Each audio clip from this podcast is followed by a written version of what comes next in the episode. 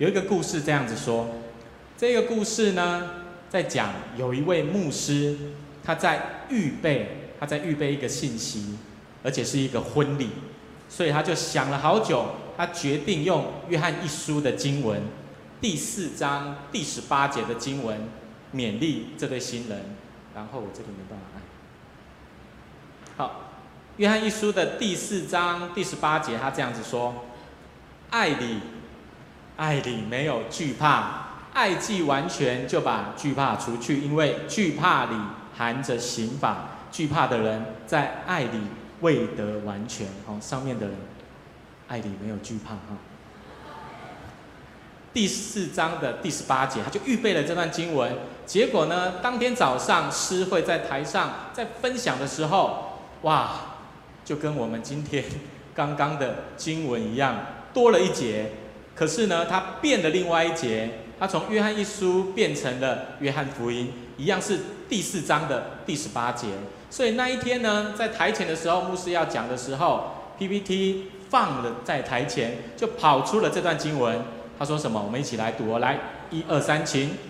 你已经有过五个丈夫，你现在有的并不是你的丈夫，你这话是真的。亲爱的弟兄姐妹，如果是你的婚礼那一天，你会怎么反应？我相信我们每一个人遇到这样突如其来的事情都不知道怎么反应，就跟刚刚我们的 PPT 一样。就跟刚刚我们的经文多了一节一样，我不知道怎么反应。突如其来的事情让我们不知道如何反应。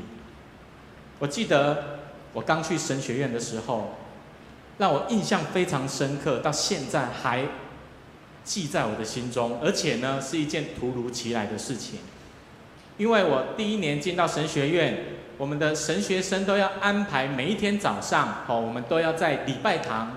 做礼拜，我们叫做早祷。然后那一天刚好我是排到诗会的神学生，而且是第一次在台上当诗会，然后要读经文。当我读完经文了以后，就换了那一天要主礼的老师，他就要分享信息。他就上台了以后，分享到一半的时候，忽然间下面一个人站了起来。那一个人呢，是一位老师，也是一位牧师。他就站在下面跟他说：“你不要再说了，请你下来，请你下来。”然后在台上的这位老师有下来吗？对，如果是你的话，你应该不会下来，你就继续讲，然后你就继续讲。然后下面那一位牧师呢，就说：“你给我下来，你给我下来。”就两个人对峙在那里，好，就像白山羊跟黑山羊一样，谁都不让谁，就对峙在那里。哦，忽然间，我们的院长他就出来做了一件事情。他不是叫这两个老师出去，他是叫所有的学生出去。他就解散学生，赶快回到教室。然后我那一天，我坐在台上，就像我们的恒毅长老那一个位置感觉一样，非常的尴尬。然后在台上看老师跟台下另外一老师两个在对骂，而且是我第一次诗会的时候。哇，那一天震撼教育，那天突如其来，让我不知道怎么反应，然后我就很呆的，然后叫我们出去，我就出去了。后来隔一天，我就想说不对，我相信这件事情应该是神允许的才会发现，才会发生在当中。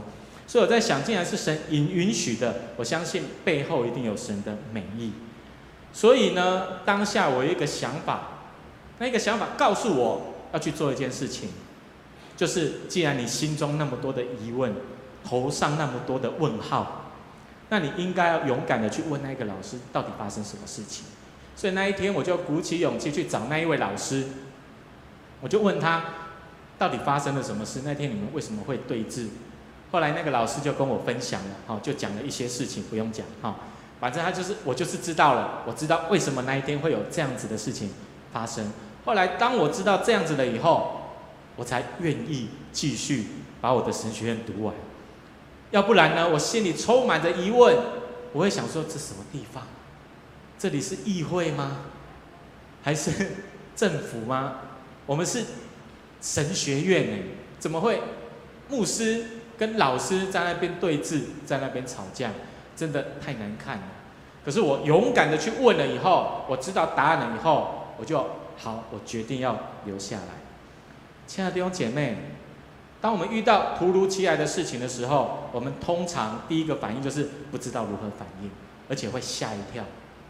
但是当你吓一跳完了以后，接下来的一个反应就是会有很多的问号：为什么？为什么？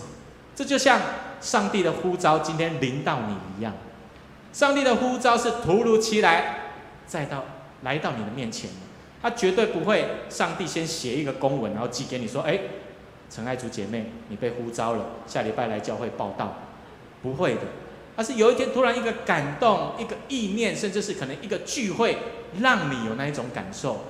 而当你面对到那一个突如其来的时候的事情发生的时候，你就会有很多的问号。而我，当我有问号的时候，我就去把它搞清楚，要不然我会没有办法往前走。同样的，神的呼召。突如其来的来到你面前的时候，你要问清楚，特别是要打破砂锅问到底，好不好？我们跟旁边人说，你要打破砂锅问到底。我说的是问上帝哦，不要回去问你的老公、老公跟老婆哈，要不然你们会吵架。好，要针对上帝打破砂锅问到底。神啊，为什么是我？为什么是我？所以，当上帝的呼召临到你身上的时候，其实我们会有很多很多的疑问，特别有三个疑问，哪三个？第一个，你会想说：为什么是我？为什么是我呢？为什么不是旁边那一个？再来第二个，你会说：我有能力完成吗？再来第三个，你会想说：我身边的人支持我吗？我身边的人支持我？这三个疑问不断的困扰你，影响你，以至于呢？你承接上帝的呼召的时间会拖长，所以你要去把这个疑问把它解开了，解开了以后，你才有办法承受神的呼召。所以把疑问解开，最主要的目的就是帮助我们能够去承接神给我们的呼召。在今天的经文当中，男主角摩西就是这样。摩西领受神的呼召的时候，上帝用一个很奇怪的意象放在他的面前。他用荆棘用火烧，而且怎么烧都烧不尽，怎么烧都烧不完，一直烧一直烧。当他看到这个荆棘的时候，他第一个疑问出现了。他第一个疑问是什么？我们一起来读这段经文，好不好？我们一起来读，来，一二三，请。摩西说：“我要过去看这大异象，这荆棘为何没有烧坏呢？”这是他第一个疑问：为什么会有这样的事情发生？为什么烧坏了呢？而神就跟他说，他就跟他对话了。经文里面就不断的跟他对话，说我要干嘛？我要干嘛？我要你拯救以色列人。完了以后，摩西又第二个疑问出现了，在今天的经文的第十一节，我们一起来读，一二三，请。摩西对上帝说：“我是什么人，竟能去见法老，将以色列人从埃及领出来呢？”你可以发现，这就是摩西的疑问。短短的十二节的经文里面就有两个疑问，而这两个疑问一直让摩西没有办法去回应上帝对他的呼召，就是要他去拯救以色列人出埃及，所以他在那边一直跟上帝对话，一直跟上帝对话。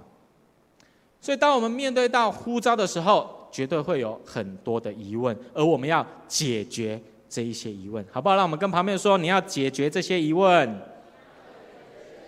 等一下，我告诉你怎么解决。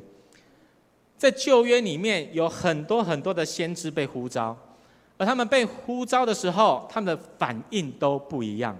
有的人可能是喜，有的人可能是怒，有的人可能是哀，有可能可能是乐，很开心。可是呢，我看完了以后，我把它找到了三种面对呼召的时候不同的反应。而第一种，第一种反应就是我从先知约拿的身上看到他的反应，第一种反应就是我不要，来跟旁边人说我不要，再跟他讲说上帝要你做。通常我们都我不想要，而且约拿呢，当神的呼召临到他的时候，他马上就做一件事情，二话不说就转身离开，他就逃跑。你可以从这个逃跑的行动当中，你可以看到。他就是摆明说：“上帝，我不要，我就是不要，他不是先不要，他是我就完全不要，他就不要。所以你可以发现，第一个反应就是我不要，而约拿的行动就表明了，我就是不想要去领受神的呼召，这是第一个反应。再来第二个反应，就是我们今天的男主角摩西，当神的呼召在他身上的时候，他却找借口，他没有像约拿一样说“我不要”就转身离开，他一直问上帝问题，然后，最后跟他说：“主啊，求求你，我并不是一个能言善道的人。”他说：“我是拙口笨舌的人。”明眼人都知道摩西在干嘛，找借口。因为他心里面会害怕，见法老哎，搞不好人头会怎样落地，所以他当然不想去，而且我又不会讲话，你找别人会讲的嘛。所以你可以发现，第二个反应，通常我们可以看到他就会找借口跟神说，要不然你给我一个印证，要不然你给我能力，我才要去做。那其实都是在跟神找借口。再来第三个，第三个反应，很少人有这样子的反应。很少人有这样子的反应，就是我们的先知以赛亚。当神的呼召临到他的时候，哇，他真的是乖宝宝，他马上就说：“主啊，我在这，请你差遣我。”亲爱的弟兄姐妹，我们当中多少人，神说：“你起来，我呼召你来服侍教会，我呼召你要成为教会的工人，来建造教会。”你会说：“我愿意。”然后呢？我在这里，请你差遣我的人，弟兄姐妹，请你举手好不好？一个都没有，那你们不是以赛亚。你会发现我们会怎样？你为什么不敢举手？很简单，我刚刚讲了，你会有疑问：是明天要去呢，还是现在？我现在可以吗？我等一下要干嘛？你会发现很多的疑问一直在你的心中不断的影响你。而这个疑问让你没有办法做决定，你没有办法回应神的呼召，因此你一定要把这一个疑问把它解决了，你才有办法去回应神的呼召啊。过去一个礼拜，好，我们的牧者团队还有几位弟兄姐妹，我们有去参加一个特会。这个特会呢，就是等一下我们要毕业的这些毕业生，他们所受的训练，好。双翼的养育训练、门徒训练，而这位牧师呢，他就有分享，他就有分享，他说呢，他的爸爸、他的阿公都是牧师，所以很自然的，他们两位长辈都会叫他要做什么？牧师。可是呢，你觉得他是一位顺服的人吗？看一下他的面相，他是被上帝调整过了才变这样，他不想要，所以他去做什么？他去一个建筑公司里面当工程师，他要盖房子。他跟他的爸爸说，跟他的阿公说：“说你们当牧师就好了，我就努力盖房子，努力赚钱，奉献给教会就好了。”他的爸爸当然不想要，他的阿公当然不想要。后来他当然没有去读神学院，他就持续的在建筑公司工作。后来他有读神学院，弟兄姐妹，你知道吗？上帝怎么让他读神学院的？他在建筑公司里面上班，后来上帝让那一间建筑公司倒闭了，倒闭了，没有办法在那里上班。后来他就现身去读神学院，他知道神呼召了他。所以你可以发现，不管我们再怎么不要逃避，最后神还是会呼召你来到他面前。但是最后做决定的是你，愿不愿意去回应？神的呼召，弟兄姐妹，我这样子分享不是叫你们所有的人都要去读神学院哈，不要这样，要不然以后我们的礼拜堂全部的人都在台上，下面没有人，就倒过来，下面没有人，不是叫你们读神学院，而是我要讲的是，我们每一个人被神呼召来到这里，来到中山教会，一定有神的旨意，而神会给我们职分，会呼召我们来建造他的教会。所以神一定会呼召你成为服侍他的人，而服侍呢，是神对我们的呼召，对我们的呼召。所以我特别把我们每一个人，我们都是神的儿女，而神会给我们职分。我把这个职分分成三种，好，三种。第一种呢，叫做全职侍奉者，好，就是要去读神学院，就是全时间在教会工作的人，他们有领谢礼。好，再讲白一点，就是薪水。他们有领谢礼，全时间在教会工作的，全时间在教会服侍的这些人，他们就是全职侍奉者、牧师、干事。再来第二个半职侍奉者，就是他有一半的时间是在教会服侍的，他有领谢礼，可是不是全时间在教会。这些人可能有教会的指挥、司琴，啊，他是半职的侍奉者。再来第三个兼职的侍奉者，就是没有领谢礼，自由的在教会接受服侍，然后装备服侍神的教会的这些人。而刚刚好，这些人呢，就是我们在座大部分的弟兄姐妹，大部分的弟兄姐妹。而这些人最重要，因为大部分人都是，所以这些人一定要被神呼召起来，去建造神的教会，去侍奉神。为什么？很简单，因为保罗说的。好，如果你觉得我说的不对，你去找保罗。保罗这样子说，《罗马书》的第十二章第一节，我们一起来读好不好？我们一起来读这段经文哦。来，一二三，请，弟兄们，我以上帝的慈悲劝你们，将身体献上，当作活祭，是圣洁的，是上帝所喜悦的。你们如此侍奉，乃是理所当然。他说要侍奉，要服侍，所以神呼召我们是要服侍。他的教会，而且他说你要把身体献上，当做活祭。请问一下，他是对牧师讲的而已吗？还是对干事讲的而已？还是对指挥、对司琴讲的而已？不是，是对所有的人，所有的人讲。所以我们需要去回应这个呼召，去侍奉神，这是理所当然的事情。所以先知他们被呼召。有一个很重要的目的，来，我们来回想一下，刚刚有讲到三个先知，第一个约拿，第二个摩西，第三个以赛亚。上帝为什么要呼召他们？上帝呼召他们要干嘛？你可以发现，呼召他们都有一个很重要的目的，拯救一群神的百姓，而且帮助这个百这个百姓的团体里面能够脱离罪恶。而且能够走在神的丰盛跟恩典的当中，是不是？是，这是神呼召的目的。同样的，我们每一个人被神呼召成为教会的服侍者，有一个很重要的目的是什么？拯救我们这个团体，让我们这个团体一直不断的在神的丰盛跟恩典的当中。所以你被神呼召出来，有很重要的目的。是为了让我们教会的这个团体得着拯救，得着帮助。你要对自己有这样的信心，好不好？跟旁边说，你真的非常的重要。所以弟兄姐妹，你想要我们的教会越来越好，还是越来越坏？越来越好的人，请你举手，举高一点，举高一点。好，请那一个帮我拍照一下，全部人都要加入服侍哈。你要我们的教会，请放下，谢谢。你们要我们的教会越来越好，你就要起来服侍，因为教会的服侍会因为你越来越好。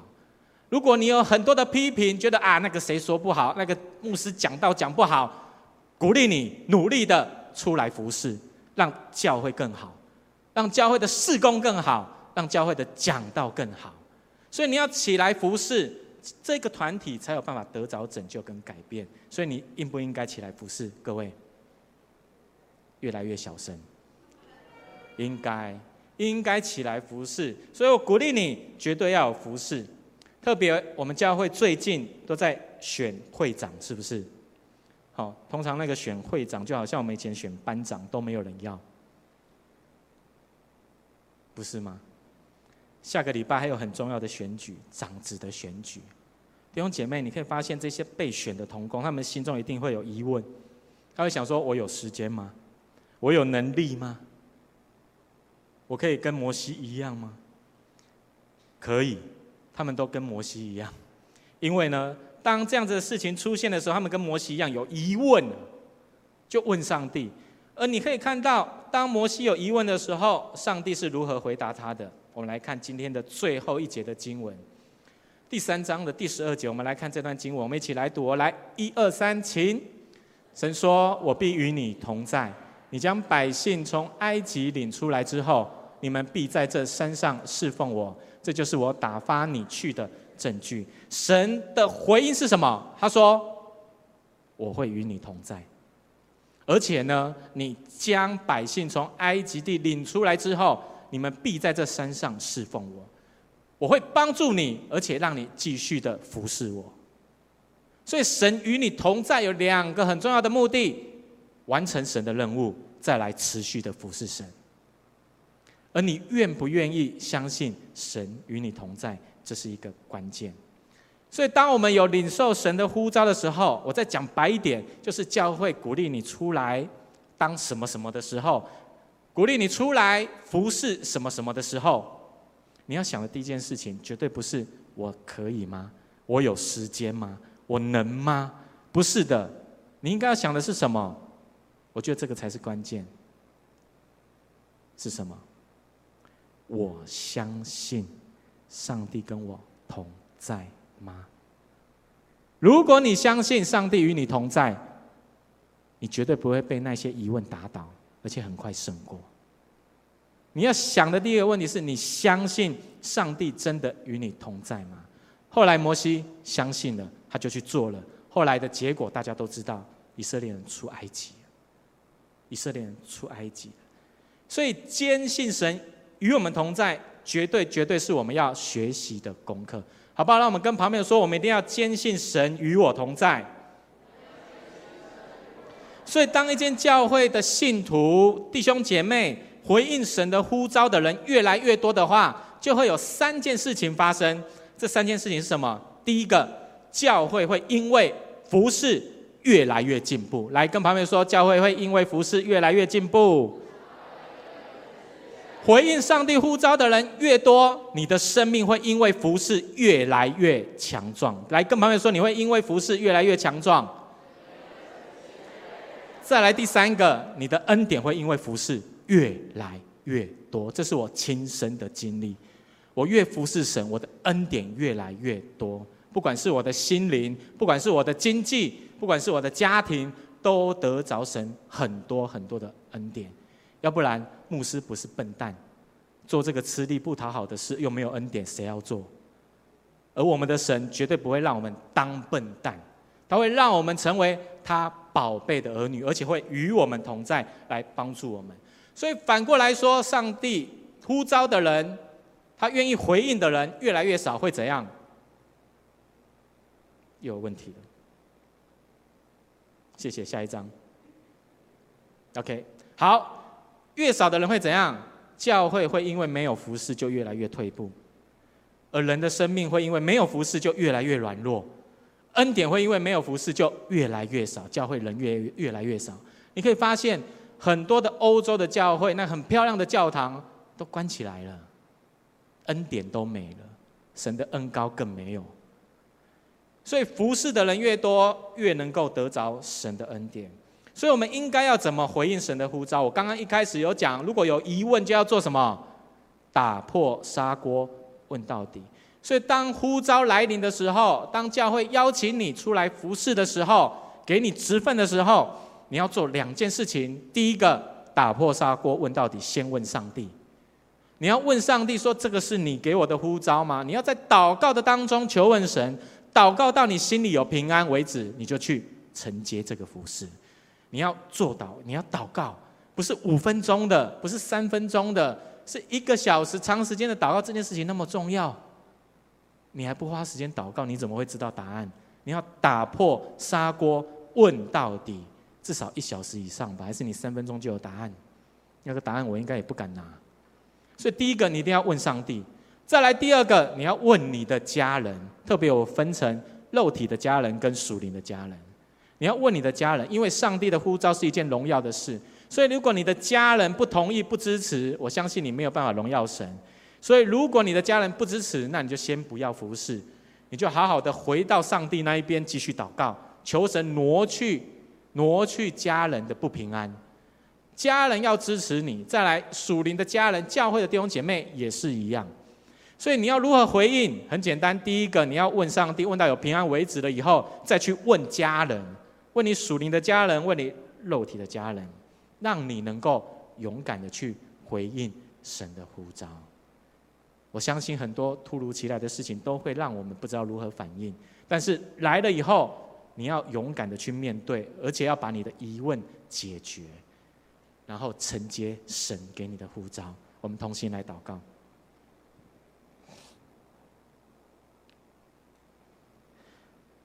父神，我们在你的面前向你献上我们的感谢，感谢你呼召我们。拣选我们成为你的儿女，让我们能够有份在你的祝福的当中。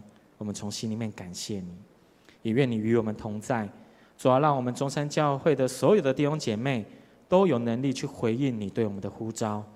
我相信我们每一个人都是被你呼召来到这个地方的，而我们有一个很重要的目的，就是要建造主你的教会，让这个团体的弟兄姐妹能够被你拯救出来。而且持续的在你的祝福的当中，也愿你将这样子的恩赐、能力、勇气放在我们每一个人的身上，好让我们能够承接从你而来的呼召，能够建造主你的教会。也愿你与我们同在，也恳求你保守我们以下的时间。等一下我们有毕业典礼，还有开学典礼，也愿你的圣灵持续的引领带领我们以下的脚步。